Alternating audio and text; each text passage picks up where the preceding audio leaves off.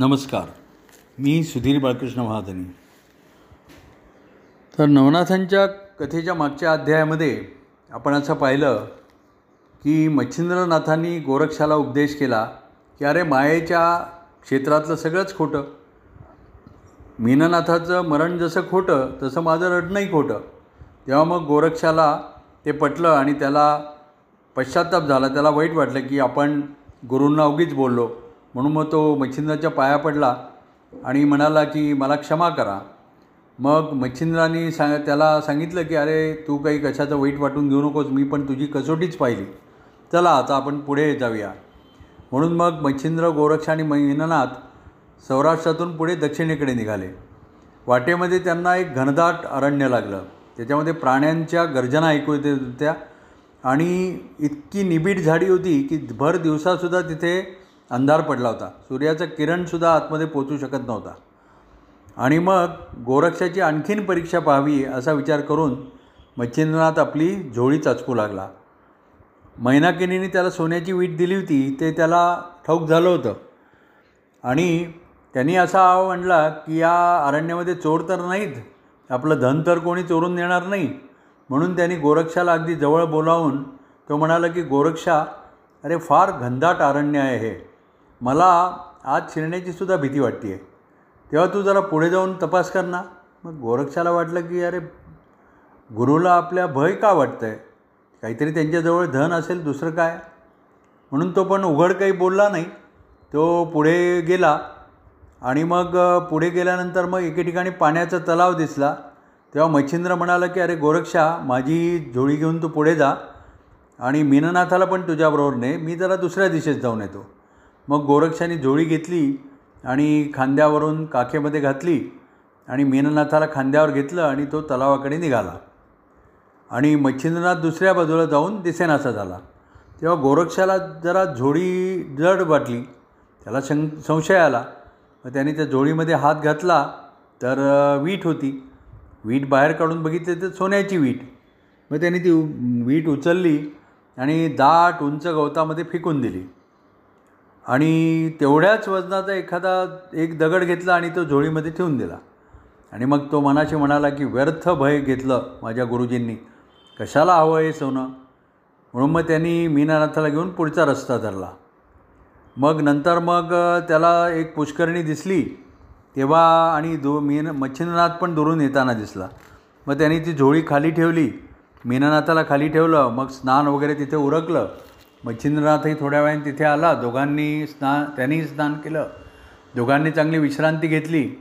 आणि मग पुन्हा मच्छिंद्राने तीच गोष्ट काढली, काय रे गोरक्षा, रानामध्ये एवढा तू चालून आलास, तुला काही भीती नाही का वाटली. मग गोरक्षाने ओळखलं की मच्छिंद्राचं मन त्या विटेमध्ये आहे. मग तो म्हणाला की गुरुजी, आता कसली भीतीचं कारण होतं ते केव्हाच मागे पडलं आहे.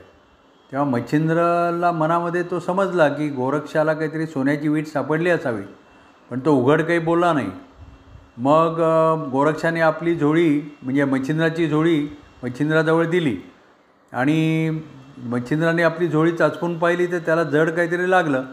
आतमध्ये हात घालून बघतो तर एक दगड. मग तो परत शोक करायला लागला, गोरक्षा अरे माझी सोन्याची वीट कुठे गेली, तेवढी तुला जड झाली होती, कुठे टाकलीस. अरे काय काय मी बेत केले होते, सगळे बेत फुकट गेले.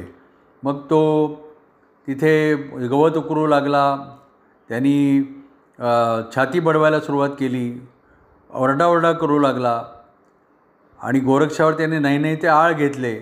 तेव्हा मग गोरक्षाला त्याचं ते दशा पाहवली नाही आणि त्यांनी मच्छिंद्राचा हात धरून त्याला डोंगरावर नेलं.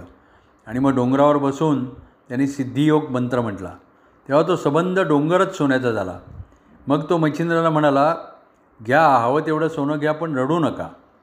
तेव्हा मच्छिंद्र एकदम आनंदित झाला. तो म्हणाला, अरे तुझ्यासारखा परीस असताना मी सोनं घेऊन काय करू, तू तर हंस आहेस, आणि मी कावळा घेऊन काय करू, तुझ्यासारखा चिंतामणी असताना मी चिंता कशाला करू. असं म्हणून मच्छिंद्रांनी गोरक्षाचा खूप गौरव केला. मग गोरक्ष म्हणाला की गुरु महाराज, तुम्ही ही वीट कशासाठी जपून ठेवली होती, तुमची काय इच्छा आहे. तेव्हा मच्छिंद्र म्हणाला की अरे माझी एवढीच इच्छा आहे की आपल्या देशी जाऊन पुष्कळ साधूंना जेवण घालावं, म्हणून मी त्या कामी ती वीट आली असते म्हणून ठेवली होती. मग गोरक्ष म्हणाला एवढंच आहे ना, मग मी व्यवस्था करतो. मग गोरक्षानी अंतर्मनानी चित्रसेन गंधर्वाला बोलावलं आणि मग तो आकाशातून उतरला गंधर्व. तेव्हा त्याला त्याने आज्ञा केली की तू सर्व गंधर्वांना पाठव, जगातल्या सर्व ऋषींना बोलावून आण, देवतांना सांग मच्छिंद्र बोलावत आहेत, उत्तम भोजनाचा बेत करायचा आहे. तेव्हा मग चित्रसेन म्हणाला की होय, मी तुमचं कार्य लगेच करतो. आणि मग चित्रसेनाने अंतर्मनाने सगळीकडे निमंत्रणं दिली. देव ऋषी सिद्ध चारण गंधर्व सर्व कर्मदेवता, एकूण एक लोकपाल दिक्पाल, सगळे भैरव रुद्र ब्रह्मा विष्णू महेश सर्वजण त्या कनक पर्वतावर जमले आणि सगळ्यांची भोजनाची व्यवस्था केली रिद्धिसिद्धींनी. मीनानाथाला तर गंमतच वाटत होती. सिद्धींनी सगळं अन्न सिद्ध केलं, सात सटव्यांनी जेवणाची जागा साफ केली, सपाट केली, जलदेवतांनी सडे घातले, संमार्जन केले. आणि या सगळ्या कुमारी म्हणजे धनदा नंदा विमला लक्ष्मी त्या सगळ्या देवींनी सर्वांची पात्र वाढली. अष्टवसूंनी प्रत्येक देवतेला आणि ऋषीला कुशल विचारलं. उपरिचर वसूंनी सर्वांना दक्षिणा दिली. मच्छिंद्र सर्वांना भेटत होता.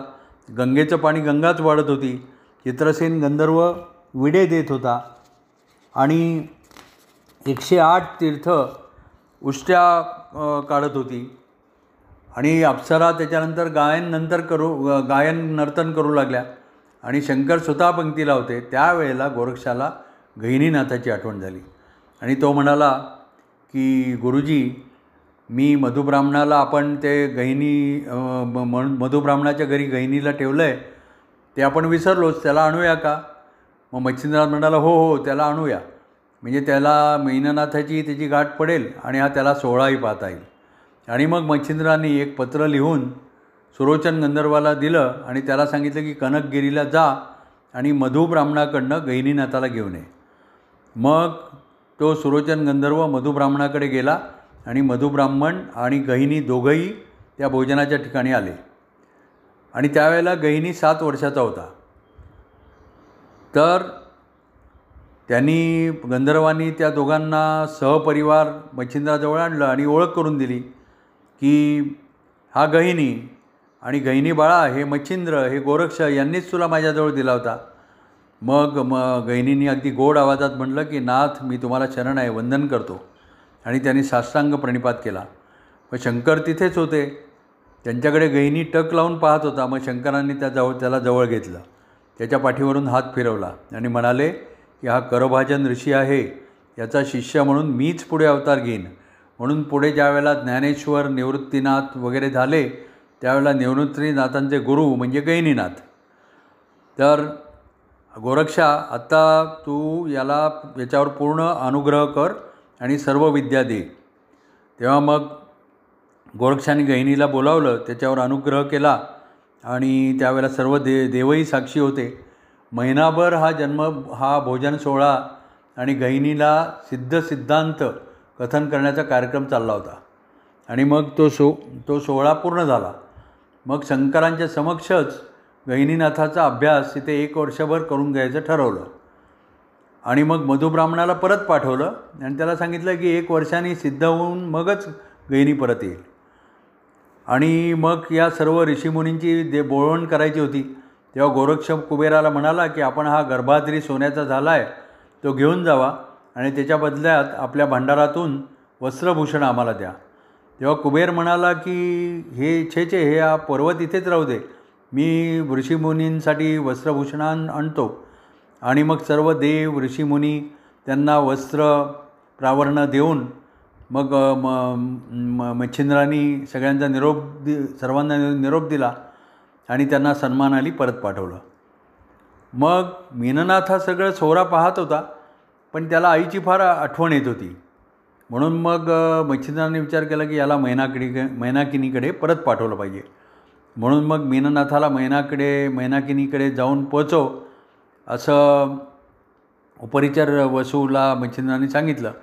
मग उपरिचर म्हणाला की ठीक आहे, मी स्वतः घेऊन जातो. आणि मग सिंहली द्वीपामध्ये मैनाकिनीकडे तो मीननाथाला घेऊन गेला आणि उपरिचरचं विमान ज्यावेळेला खाली उतरलं त्यावेळेला मीननाथ एकदम धावत जाऊन आईला बिलगला आणि मैनाकिनीला वाटलं, मैनाकिनीला त्याला पाहून रडू आलं आणि ती म्हणाली की अरे पण याचे बाबा कुठे आहेत. तेव्हा मग उपरिचर वसू म्हणाला की मैनाकिनी तुझी आणि तिची भेट पुढे नक्की होईल, तू आत्ता चिंता नको करूस. म्हणून मग मीननाथाला त्याच्या आईच्या स्वाधीन करून उपरिचर वसू तिचं सांत्वन करून आपल्या स्वस्थानी गेला. आणि मग त्या गर्भाद्री पर्वताला पण कुबेरांनी अदृश्य केलं. आणि पुढे काय झालं ते आपण जरा पुढच्या भागामध्ये पाहू. नमस्कार, धन्यवाद.